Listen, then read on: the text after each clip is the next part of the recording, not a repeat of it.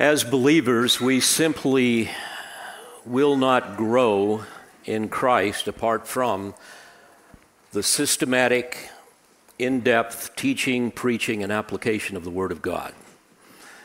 And therefore, we will forfeit many of the blessings that could be ours.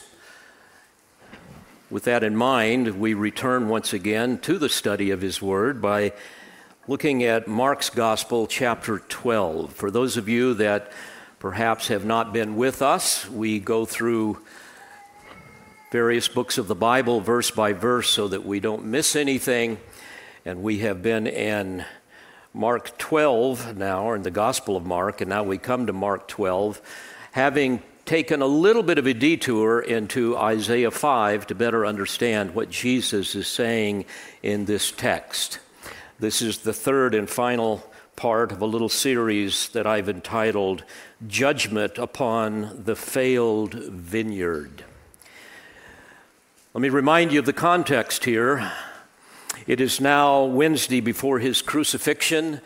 The Lord Jesus Christ has cleansed the temple, purged it of money changers and other nefarious characters. This has infuriated the Jewish leaders. He has also been preaching the gospel, refuting the works righteousness system of apostate Judaism of that day. And as a result, the chief priests and the scribes and the elders uh, were attacking him. In chapter 11, verse 28, they say, By what authority are you doing these things? Or who gave you this authority to do these things? And of course, his response humiliated them in front of all of the people, and as a result, they stood self condemned before the judge of heaven and earth. And because of their deliberate, conscious rejection of the truth, Jesus judicially sealed them in their unbelief, extinguishing forever the light of divine revelation that they might endure the eternal darkness that they loved. So this brings us now to chapter 12. Jesus is speaking to a crowd that have surrounded him. It would have been literally hundreds of people, including the religious leaders that are trying to trap him. They want to arrest him, they want him dead. And with that, we read in verse 1 of Mark 12 And Jesus began to speak to them in parables. A man planted a vineyard and put a wall around it and dug a vat under the winepress and built a tower and rented it out to vine growers and went on a journey. At the harvest time, he sent a slave to the vine growers in order to receive some of the produce of the vineyard from the vine growers. They took him and beat him and sent him away empty handed. Again, he sent them another slave, and they wounded him in the head and treated him shamefully. And he sent another, and that one they killed. And so, with many others, beating some and killing others. He had one more to send a beloved son. He sent him last of all to them, saying, They will respect my son. But those vine growers said to one another, This is the heir. Come, let us kill him, and the inheritance will be ours. They took him and killed him and threw him out of the vineyard. What will the owner of the vineyard do? He will come and destroy the vine growers and will give the vineyard to others. Have you not even read this scripture? The stone which the builders rejected, this became the chief cornerstone. This came about from the Lord, and it is marvelous in our eyes and they were seeking to seize him. And yet they feared the people, for they understood that he spoke the parable against them. And so they left him and went away. As we look at the parable, we can see very clearly what Jesus is referring to here. The slaves that were sent and mistreated and killed depict the prophets of God from Moses all the way to the last Old Testament prophet, John the Baptist. The son that was killed refers to Jesus, the Son of God. And the vineyard, as we've studied over the last couple of weeks out of Isaiah 5, refers to the house of Israel and the men of Judah, his delightful plant, Isaiah 5 7. And the journey really symbolizes that period between God's original dealing with the descendants of Abraham, the transformation of the people into a nation, the covenantal expectations of them through the Mosaic law, the rebellion and the divine dispersion that he caused to occur, all the way through the arrival of the Messiah, the incarnate Son of God, the Lord Jesus, that stood before them. And the harvest that he expected was the spiritual fruit of godliness because he had called the people of Israel to be the ones that proclaim the true God. And all of this was illustrated by his miraculous works, even in their midst. They are the ones that were to reveal the Messiah, the anointed one, who would be the Savior of the world. They were to be God's priest nation. As God told Moses on Sinai, in Exodus 19:6, "You shall be to me a kingdom of priests and a holy nation." A priest is a mediator between God and man, and all of Israel was to serve as that mediator for God to the rest of the world. But as you know, they failed miserably. They rejected Christ. And this parable is therefore a graphic picture of the outrageous wickedness of not just Israel, but the religious leaders, the vine growers, given the responsibility to care for God's vineyard, Israel. And in verse 1, as we come here, Jesus quotes the parable of the vineyard from Isaiah 5 that we've studied in great detail the last couple of weeks. And there you find a summary of God's lament over the rebellion of his people and the specific categories of sin that brought about his judgment upon them. And the same kinds of things Jesus accused them of in this parable really parallel what we see in Isaiah 5. Let me remind you of the six woes of Isaiah 5, the categories of sin that kindled his wrath against them. There was, first of all, the sin of covetousness, the avarice, greedy materialism. Secondly, the sin of dissipation, self indulgence that resulted in a refusal to contemplate the works of God and creation and history and redemption the sin of mockery.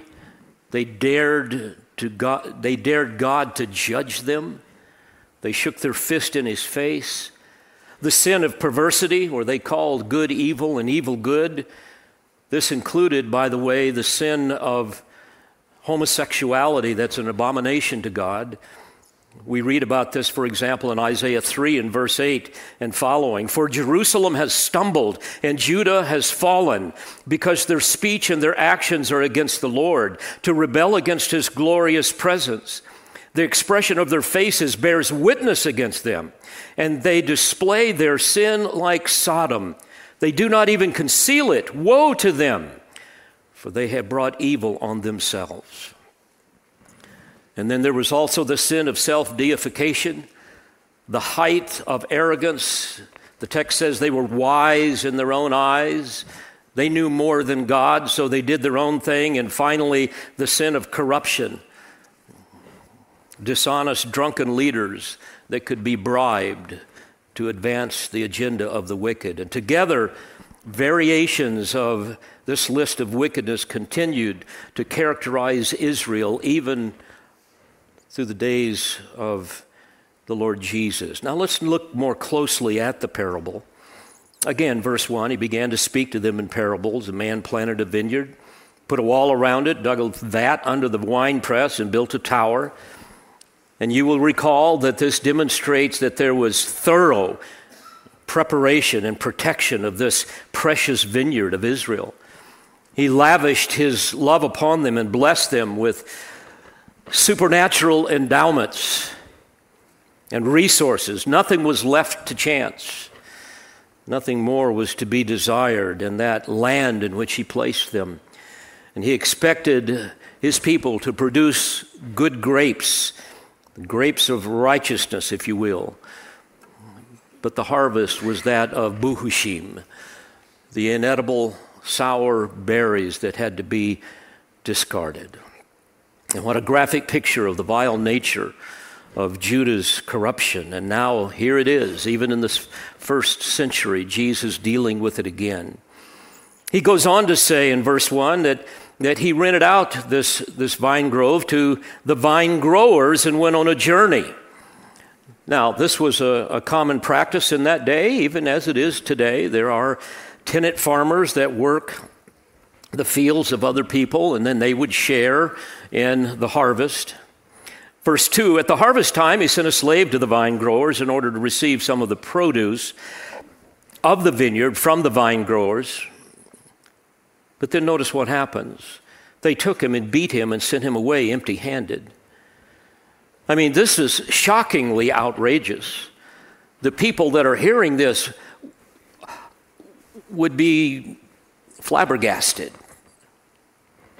They would be overwhelmed. I mean, this is not only a violation of the contractual arrangement, but this is, this is despicably cruel. But the violence gets even worse. Verse 4 again, he sent them another slave, and they wounded him in the head and treated him shamefully.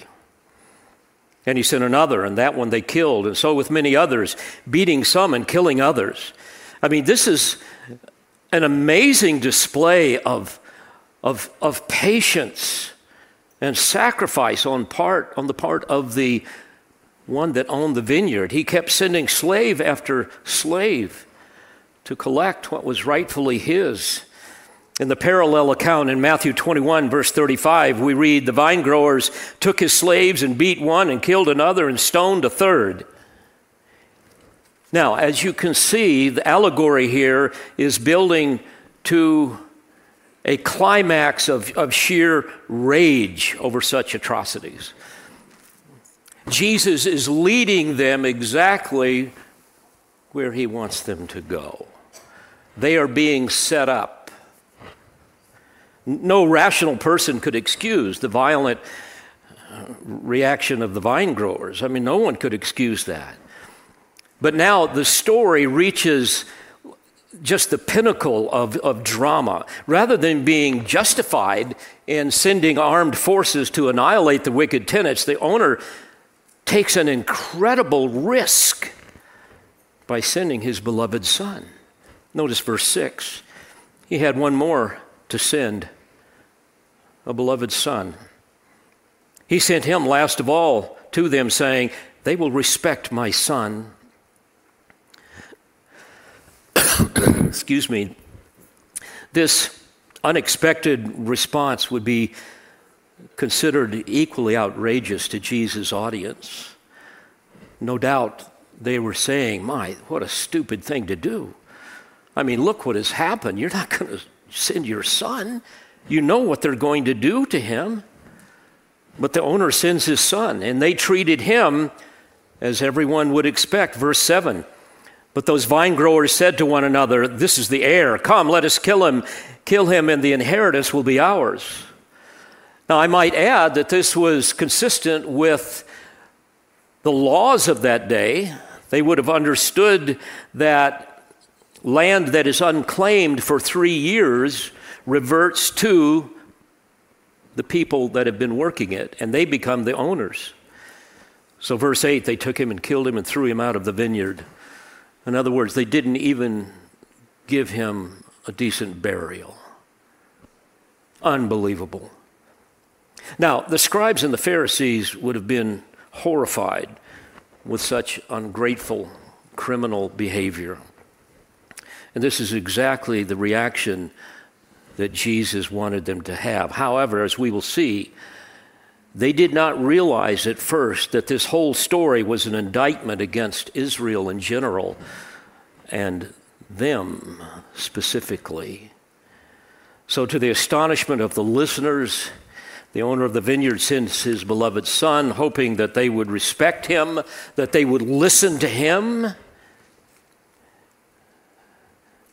As I reflected upon this, my mind went to the Mount of Transfiguration, where with Jesus, Peter, James, and John together saw Moses and Elijah. And then you will recall in Mark 9 7, a cloud formed overshadowing them, and a voice came out of the cloud This is my beloved Son. What? Listen to him. Listen to him. But he came to his own, John 1:11, but those who were his own did not receive him. And sadly, some of you will hear the glorious truths of the gospel see the infinite perfections of the person and work of Christ, and yet you will not receive him. I'm also reminded of the time when Jesus would be arrested and made to stand before the corrupt high priest, and this would have happened just a couple days later. They would hear all of the insults against him. And according to Mark 14, beginning in verse 61, it says that Jesus kept silent and did not answer. Again, the high priest was questioning him and saying to him, Are you the Christ, the Son of the Blessed One? And Jesus said, I am. And you shall see the Son of Man sitting at the right hand of power and coming with the clouds of heaven. So again, in the story, they did not listen to the son, had no respect for him. Verse 8, they took him and killed him and threw him out of the vineyard. And then Jesus brings it to a climax and says in verse 9, What will the owner of the vineyard do? Matthew adds this in his account in Matthew 21, beginning in verse 40. Therefore, when the owner of the vineyard comes, what will he do to those vine growers? Now, what he is going to record is what the, the religious leaders said.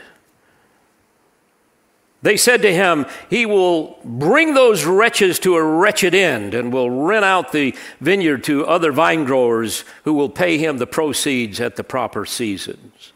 And I imagine after they said that, they're, you know, prancing around, high fiving, you know, we, we nail that guy, or those guys, right? And then Jesus said to them in Matthew's account, Did you never read the scriptures? Imagine you could have heard a pin drop at that point. Did you never read the scriptures? The stone which the builders rejected, this became the chief cornerstone. This came about from the Lord, and it is marvelous in our eyes. Mark puts it this way in verse 9 What will the owner of the vineyard do? He will come and destroy the vine growers and will give the vineyard to others. And Luke gives us even more clarification of what went on there. In Luke 20, beginning in verse 16, Jesus says, He will come and destroy these vine growers and will give the vineyard to others. And then it says this. See, now they're catching on.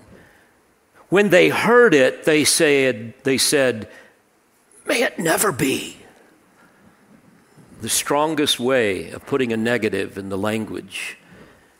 Suddenly they realized they were the ungrateful, ungodly vine growers deserving of death that they had just pronounced upon themselves. Imagine the look on their faces. And then Jesus looked at them. Folks, you got to put yourself there. Can you imagine the Son of God looking at you? Jesus looked at them, eyeball to eyeball.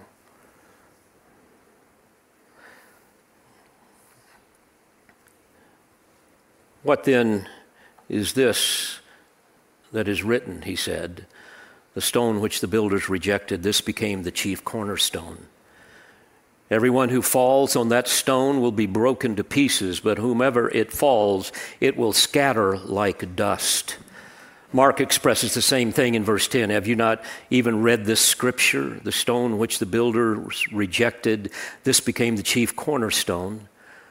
This came about from the Lord, and it is marvelous in our eyes. There, by the way, Jesus is quoting a messianic psalm, Psalm 118, verses 22 and 23, pointing them to the reality of his messiahship. Like the cornerstone of a building, whose perfect symmetry and strength was crucial for the construction and the stability of a building, so too the Lord Jesus Christ is the cornerstone of the kingdom of God. You will remember later on at Pentecost, Peter would uh, proclaim to these same murderers what is recorded in Acts 4, beginning in verse 10 Let it be known to all of you and to all of the people of Israel that by the name of Jesus Christ the Nazarene, whom you crucified, whom God raised from the dead, he is the stone which was rejected by you, the builders, but which became the corner, the very cornerstone. And there is salvation in no one else, for there is no other name under heaven that has been given among men by which we must be saved. So, indeed, the Jews inspected the cornerstone, but he didn't measure up to their selfish needs. They wanted a deliverer from Rome, not a deliverer from sin. Like so many people today, they wanted a blesser, not a savior. They wanted someone to make them happy, not holy. They wanted a life of success and prosperity and fulfillment. Because after all, God exists for me, right? Rather than I exist for Him. So they rejected the cornerstone. It's interesting, in his first epistle, Peter said this in 1 Peter 2, beginning in verse 6 Behold, I lay in Zion a choice stone a precious cornerstone, and he who believes in him shall not be disappointed. This precious value, then, is for you who believe. But for those who disbelieve, the stone which the builders rejected, this became the very cornerstone, and a stone of stumbling and a rock of offense, for they stumble because they are, catch this now, they are disobedient to the word. And to this doom they were also appointed, meaning they were fixed conclusively and authoritatively as a consequence of their own unbelief. Paul describes those who are united to Christ as those who can rejoice. He said this in Ephesians 2, verse 19 You are no longer strangers and aliens, but are fellow citizens with the saints and are of God's household, having been built upon the foundation of the apostles and prophets, Christ Jesus himself being the cornerstone. So Jesus trapped the scribes and the Pharisees, causing them to literally pronounce judgment upon themselves. And once they realized that they had condemned themselves, notice their reaction. It was not one of repentance. Verse 12. And they were seeking to seize him. And yet they feared the people, for they understood that he spoke the parable against them. And so they left him and went away. And because they rejected the cornerstone, Matthew tells us this what Jesus said in Matthew 21, verse 43. Therefore, I say to you, the kingdom of God will be taken away from you and given to a people producing the fruit of it. I believe this is a reference to the church of which Jesus Christ is the cornerstone, as well as a future remnant of believing Israel. This is the only vine able to produce the fruit of the kingdom. Jesus said, I am the vine, you are the branches. He who abides in me and I in him, he bears much fruit, for apart from me, you can do what? Nothing. Peter says this in 1 Peter 2 9, referring to the church as a chosen race, a royal priesthood, a holy nation, a people for God's own possession. Holy nation refers, uh, it's literally a people that are set apart. They're divinely separated from the world to have intimate fellowship with God. And eventually, we know that the kingdom promises of Israel in the Old Testament will be literally fulfilled when the Jewish people finally embrace their king and saving faith Romans 11, 25 through 29 make this abundantly clear. And at his second coming, they will finally receive their Messiah. Zechariah 12 and verse 10, and Zechariah 14 and verses 8 and 9 speak of this. And then he will finally establish his, his kingdom on earth for a thousand years and so forth. But Jesus went on to offer further condemnation. Matthew records this in Matthew 21, verse 44. He says this, and he who falls on this stone will be broken to pieces, but on whomever it falls, it will scatter him like dust. And my friends, herein is the eternal tragedy of those who reject Christ and fall upon him, so to speak, in rejection. Again, as I said in 1 Peter 2 8, where he quotes Isaiah 8 14, he describes Christ as a stone of stumbling and a rock of offense. Boy, isn't that the truth? All you have to do is present Christ to people and see how offended they are. He goes on to say, Why? For they stumble because they are disobedient to the word, and to this doom they were appointed. And indeed, the Jews fell upon that stone by crucifying him. But all who refuse to repent and bow the knee to Christ will eventually be, as the text says, scattered like dust. Think of it this way those who fall on the stone will be crushed, but those upon whom the stone falls will be pulverized. This is judgment. Here we're also reminded of Daniel's prophecy, if I can take you there just for a moment. Remember, the prophecy of the ten toes of the iron kingdom is described in Daniel 2. We've studied that before, verses 41 and following. That points to 10 future kings that will eventually come about during the rule of the Antichrist. They will control a, a, territory of a revived Roman Empire during the 70th week of judgment upon Israel that Daniel describes in Daniel 9 24 through 27. That will be a future seven year period of pre kingdom judgments that will end with sin's final judgment and Christ's reign of righteousness, the return of Christ and the establishment of his millennial rule upon the earth. But in that passage in Daniel 2, verse 44, we read this In the days of those kings, the God of heaven will set up a kingdom which will never be destroyed. And that kingdom will not be left for another people. It will crush and put an end to all these kingdoms but it will itself endure forever. Inasmuch as you saw that a stone was cut out of the mountains without hands, and that it crushed the iron, the bronze, the clay, the silver, and the gold.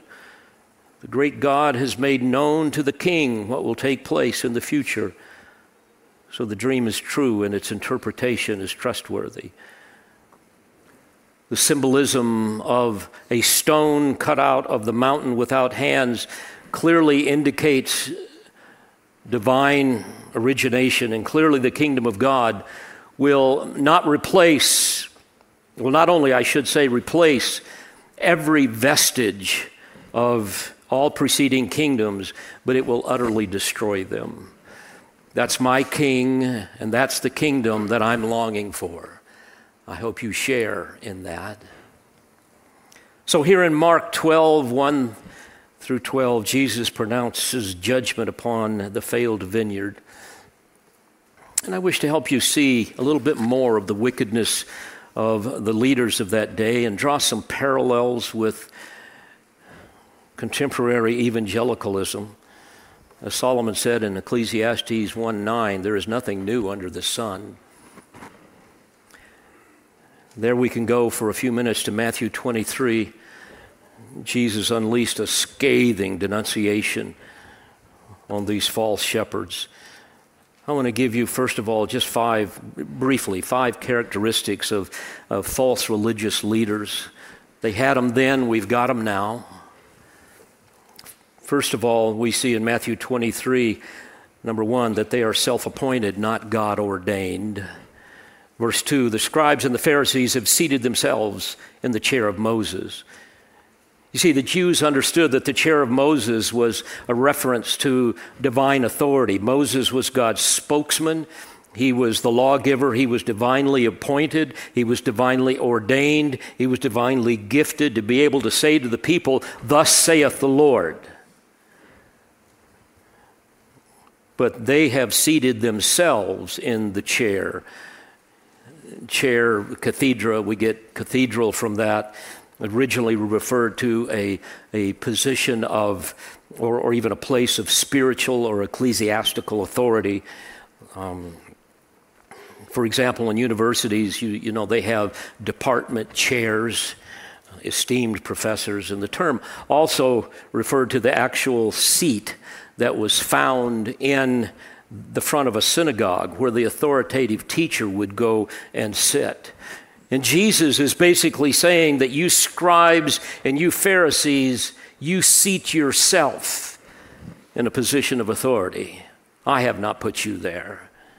You are self appointed, like so many people we have today in pulpits. They're self appointed, they're not God ordained, they're not God appointed, God gifted, they're self styled teachers. Peter speaks of this in 2 Peter 2 he describes them as those who secretly introduce destructive heresies. He says that many will follow their sensuality. In their greed, they will exploit you with false words. They will indulge the flesh in its corrupt desires and despise authority. Daring, self willed, they do not tremble when they revile angelic majesties. He goes on to say their eyes are full of adultery and they never cease from sin, enticing unstable souls, having a heart trained in greed. He went on to add that they speak out arrogant words of vanity.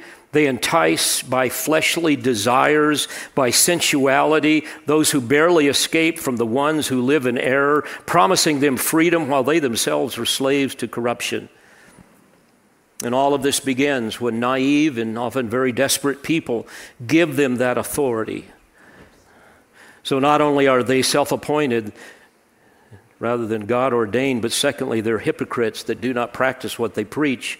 Verse 3 Therefore, all that they tell you, do and observe, but do not do according to their deeds, for they say things and do not do them. The scribes and the Pharisees were notorious for telling everyone how to live, how to honor God, how to obey the law, and they had endless lists of duties, right and wrong but they were unable to even practice what they preached. And the reason for that is they were unregenerate. The Spirit of God did not dwell within them, nothing to restrain the flesh. I might add, according to Romans 7 and verse 22, only a person who has been born again can, quote, joyfully concur with the law of God in the inner man. If you've never been born again, then you're going to hear the word of God. It's going to be foolishness to you and you can't understand it and apply it. Jesus goes on to describe them as not only self appointed hypocrites who don't practice what they preach, but thirdly, they lack genuine compassion. I mean, these guys were overbearing legalists. Verse 4 And they tie up heavy loads and lay them on men's shoulders, but they themselves are unwilling to move them with so much as a finger. And Judaism in that day was absolutely unbearable for the people. They were burdened with countless rules that you couldn't even remember, much less keep. They were saddled with loads that they, they, they could not bear. And then the leaders would berate them because of their disobedience. What a way to control people. This is so indicative of false religions today, works righteousness systems the Jews were taught basically that your good will outweigh your bad, and if it does, you'll, you know, make it to the kingdom. A lot of people think that way today, don't they? That God basically grades on the curve, and you know, I'm not as bad as some, not as good as others, but I, you know, I think I'll make the cut. The Jewish leaders had no compassion, no sympathy for the people. They were overbearing, abusive legalists. What a contrast to the gentle Jesus, the good shepherd, who according to Matthew 9:36 felt compassion for them because they were distressed and downcast like sheep without a shepherd. That's why he said in Matthew 11, verse 28, Come to me, all who are weary and heavy laden, and I will give you rest. Take my yoke upon you and learn from me, for I am gentle and humble in heart, and you shall find rest for your souls, for my yoke is easy and my load is light.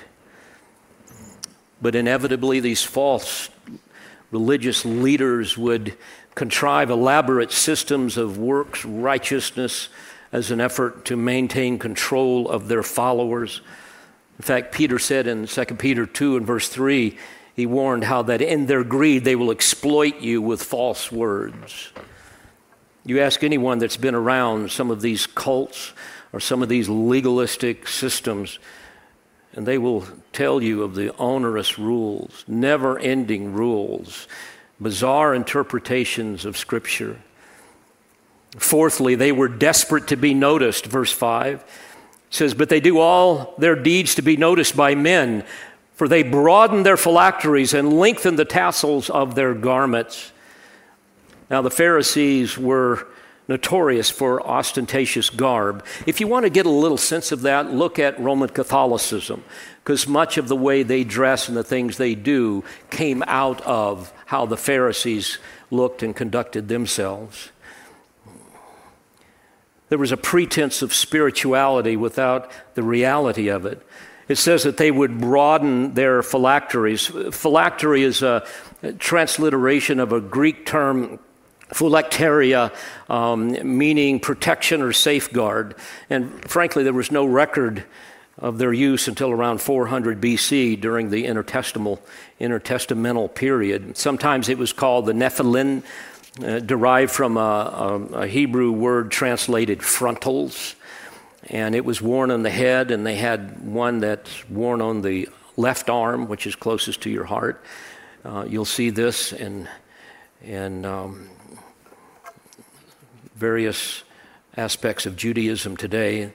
You see, what they did is the Jews took literally the four commands in the Pentateuch that his law was to be on their hands and foreheads to remind them of his holy standard. And however, it, it, should be understood figuratively and symbolically that God's law should basically govern all that we think and all that we do.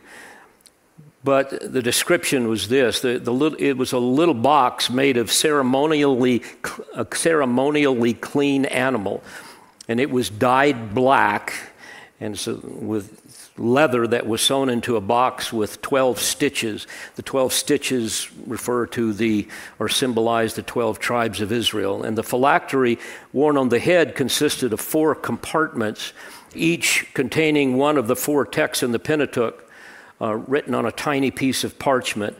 And the phylactery that was worn on the hand, on the left hand, contained one piece of parchment with all four texts written upon it.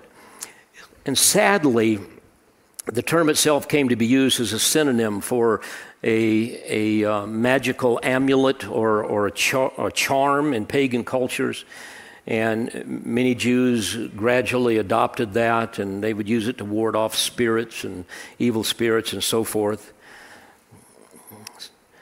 Most Jewish men wore them when they prayed. Today, with a, a bar mitzvah, when a young man turns 13, he's given a set of phylacteries to be worn during morning prayer. But what happened is the Pharisees wore this all the time. It became a symbol of pride. And the Pharisees even broadened these things so that it would be even more obvious, symbolizing the advanced status of their spiritual superiority. They even lengthened their tassels. Now, Jesus did not wear phylacteries, but he did wear tassels. Remember the woman with the hemorrhage uh, of blood that touched the tassel? And what was it, Mark or Matthew 9, I believe it is? And this was this originated from Numbers 15, beginning in verse 38, where the Lord commanded Moses to tell his people to make for themselves tassels on the corners of their garments throughout their generations, that they shall put on the tassel of each corner a cord of blue. And it shall be a tassel for you to look at, look at and remember all the commandments of the Lord, so as to do them and not follow after your own heart and your own eyes, after which you played the harlot, in order that you may remember to do all my commandments and be holy to your God. But sadly, what God intended to draw people unto himself became a pretentious means of drawing attention to themselves. They were desperate to be noticed by men. And anytime you see religious garb, religious clothing, and paraphernalia, you know that you're dealing with a false teacher. Fifthly, they were egomaniacs. I like to put it that way. Verse 6 And they loved the place of honor at banquets and the chief seats in the synagogues and respectful greetings in the marketplaces and being called by men rabbi. In other words, they looked for the place where the spotlight would shine on them. And you see this with a lot of false teachers today. The most dangerous place on earth is between them and a camera, especially if it's a television camera. False shepherds thrive on being on stage. I've been around them a lot over the years. I used to work with a lot of them, especially in the music industry. Prima donnas, many of them, temperamental, explode into anger if they're inconvenienced or they're criticized, demanding special privileges, demanding enormous fees from booking agents, would never come to a small church, only the big churches. They had to have limos and the best hotels and eat in five star restaurants. They had to have fruit baskets with certain favors in the baskets in the dressing rooms. I know all about that stuff, folks. That's the stuff of false teachers. This is what the Pharisees were like. Jesus said they loved the respectful greetings in the marketplaces and being called by men rabbi. This was a, a title that had the connotation, connotation of the most knowledgeable one, right? The supreme one. Jesus then pronounced a series of woes against them. I'll just read them to you as we wrap this up this morning. He went on to say, But woe to you, scribes and Pharisees, hypocrites, because you shut off the kingdom of heaven from people for you do not enter in yourselves, nor do you allow those who are entering to go in. By the way, I want you to know how unseeker sensitive this is. I want you to notice how, in love, Jesus spoke the truth directly to them. He went on to say, But woe to you, scribes and Pharisees, hypocrites! because you devour widows' houses, and for a pretense you make long prayers. Therefore, you will receive greater condemnation. Woe to you, scribes and Pharisees, hypocrites, because you travel around on sea and land to make one proselyte. And when he becomes one, you make him twice as much a son of hell as yourselves. Woe to you, blind guides who say, Whoever swears by the temple, that is nothing, but whoever swears by the gold of the temple is obligated. In other words, they had their own trickery in how they could make oaths and be obligated to some, but not to others, depending upon what they placed the oath upon.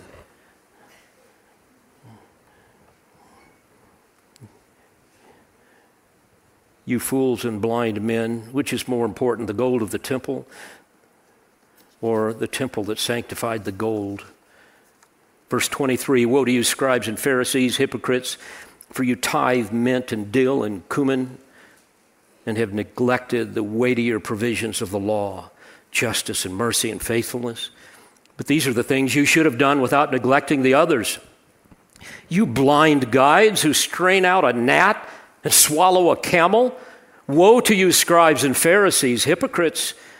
For you clean the outside of the cup and of the dish, but inside they are full of robbery and self indulgence. You blind Pharisee, first clean the inside of the cup and of the dish, so that the outside of it may become clean also. Woe to you, scribes and Pharisees, hypocrites, for you are like whitewashed tombs, which on the outside appear beautiful, but inside they are full of dead men's bones and all uncleanness. So you too outwardly appear righteous to men, but inwardly you are full of hypocrisy and lawlessness. Woe to you, scribes and Pharisees, hypocrites!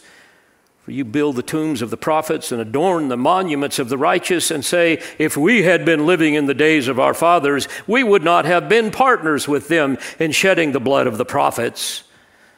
So you testify against yourselves that you were sons of those who murdered the prophets. Fill up then the measure of the guilt of your fathers.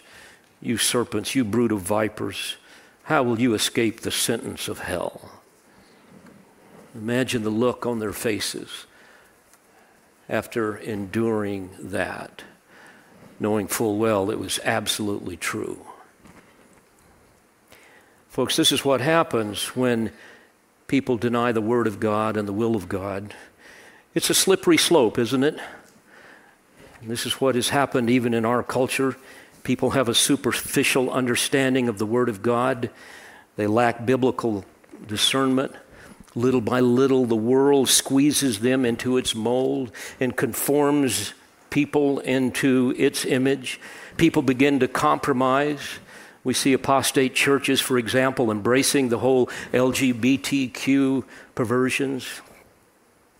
They embrace apostate churches and preachers. I've witnessed over the years the destruction, the damage of theological liberalism that has morphed into political liberalism. And as a result, you have people in churches and now in government that are immoral, incompetent, and corrupt. I mean, just look at our government today, it's a DEI government. People deny the inspiration and the inerrancy and the authority of Scripture. They're wise in their own eyes. They call evil good and good evil. And as a result, you've got churches that just make up stuff. You see this in the charismatic movement. You see it in the messianic movement, the prosperity gospel, the social gospel, on and on it goes. They despise sound doctrine so that they don't have any discernment. And there's just no end to the insanity. And I want to close with four areas of sin that I really want us to guard ourselves against. Because it's easier for us to see these things and not apply it to our own lives. And I want to say this with great love and kindness to each of you. But these are the types of things that can cause us to forfeit God's blessing and place us in the pathway of divine chastening. One of the first sins that I see in evangelicalism is a failure to cultivate intimate fellowship with the Lord. Are you developing a deeper and deeper love for Christ? Are you hungering and thirsting for righteousness? Do you have, real practically, an appetite for the Word? So that you long for those times when you can sit down alone with the Lord and immerse yourself into His Word and hear His voice and allow Him to speak to your heart and nourish your soul and give you discernment. Are you a Psalm 1 kind of Christian that meditates upon the Word? If not, you are going to be subject to failure. You're going to forfeit blessing in your life. Secondly, there's a failure in the church today to come out and be separate from the world.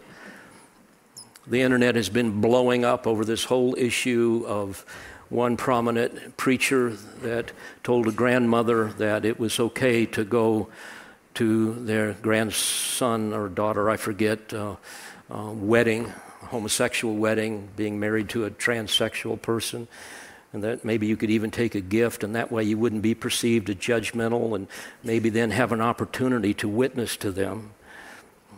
And I know some of you have asked me what I think about that. Would I recommend that you go to a homosexual wedding with them knowing that you disagree with that? And the answer is, in the most emphatic way I could possibly put it, absolutely not. Absolutely not. To attend a homosexual wedding is a supreme act of blasphemy against the Most High God. Do you realize that God, in His great love, made us to be men and women as image bearers? And He ordained marriage to be a picture of His love for His bridal church. And Satan has distorted all of that. And to go to something like that would communicate to them that somehow you're okay with this. I mean, when does accommodating the world and compromising with the world and making sure the world likes you become a strategy for evangelism that's better than preaching the gospel? I think of Psalm 12 and verse 8, where we read, The wicked strut about on every side when vileness is exalted among the sons of men. I mean, to affirm and celebrate that which God sees as blasphemous is a horrific thing. I think of 2 Corinthians 6, where we are told that we are not to be partners with unbelievers in any kind of a religious enterprise. I mean, what does lightness, what does light have to do with darkness, right? What does righteousness and lawlessness, how can that work together? What fellowship does Christ have with Belial? Later in that passage, it talks about how we're to come out and to be separate from them. You see, what I would recommend if you have a situation like this, that you tell those people forthrightly, with love, that in good conscience I could never do something that would be so reprehensible to me and to God because what you're doing is blasphemous. It's making a mockery of who God is and what He has said in His Word. But I tell you what I will do on your wedding day, and even in the night when you begin to enjoy the pleasures of your wickedness. I will fast and I will pray all day and into the night that God will be merciful to you and that He will make you absolutely miserable in your sin until you come to a place of brokenness, that you will repent and that you will believe in the Lord Jesus Christ. A failure to come out and be separate from the world. Folks, don't let the world squeeze you into its mold, but be transformed by the renewing of your mind. Thirdly, there's a failure in the church to raise children in the discipline and the instruction of the Lord. Let me ask you, parents, how often do you sit down with your child and talk with them about Jesus? How often do you tell them about the glories of His grace, who He is, what He's done, what He's doing now, how He's transformed your life? How often do you tell your children the things that I'm telling you now about, for example, the whole LGBTQ thing? These dear people need the gospel, they need our love, they need to hear these truths, and our children, therefore, need to hear these things. We simply must get serious about protecting our children from the ways of the world and communicating the great truths of the gospel to them. Nancy told me something that blessed my heart the other day. Our little nine year old granddaughter, just out of the blue, said, Nana, what's your favorite Bible verse? You know, and Nancy's trying to think, well, which one, you know? And she talked with her a second. Well, I can't wait. I want to tell you my favorite, favorite verse, you know? and I, I, forget where it was, First Peter something, and, and she knew her verse and spouted it off, and I was, you know, we're just thrilled. I mean, that's what you want for your kids, right? And then the final thing folks, that can be a sin that we, we tend to overlook, and that is a failure to evangelize because we don't have a burden for the lost. If you truly love those who are lost, you're going to get to know them, you're going to spend time with them, And you're never, ever going to be ashamed of the gospel. You're going to give it to them with clarity, with conviction, and you're going to pray for them. And by God's grace, many of them will come to a place of genuine saving faith. So let's guard our hearts against these things because even as the ancient Jewish people failed because they did not listen to the Word of God, we too can do likewise if we don't guard ourselves. Let's pray together. Father, thank you for the eternal truths of your Word.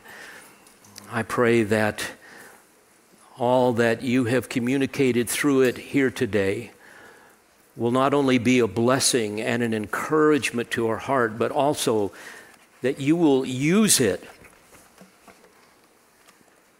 to edify us, to equip us as we do battle against the enemy of our souls. And for those that do not know you as Savior, oh God, how I pray that you will break their heart, that you will give them eyes to see who you really are and what you have provided in Christ Jesus. For it's in His name that I pray. Amen. We pray you've been edified by this presentation. You've been listening to the teaching ministry of Calvary Bible Church in Jolton, Tennessee. For more information on Calvary Bible Church or for more audio, please visit our website at cbctn.org.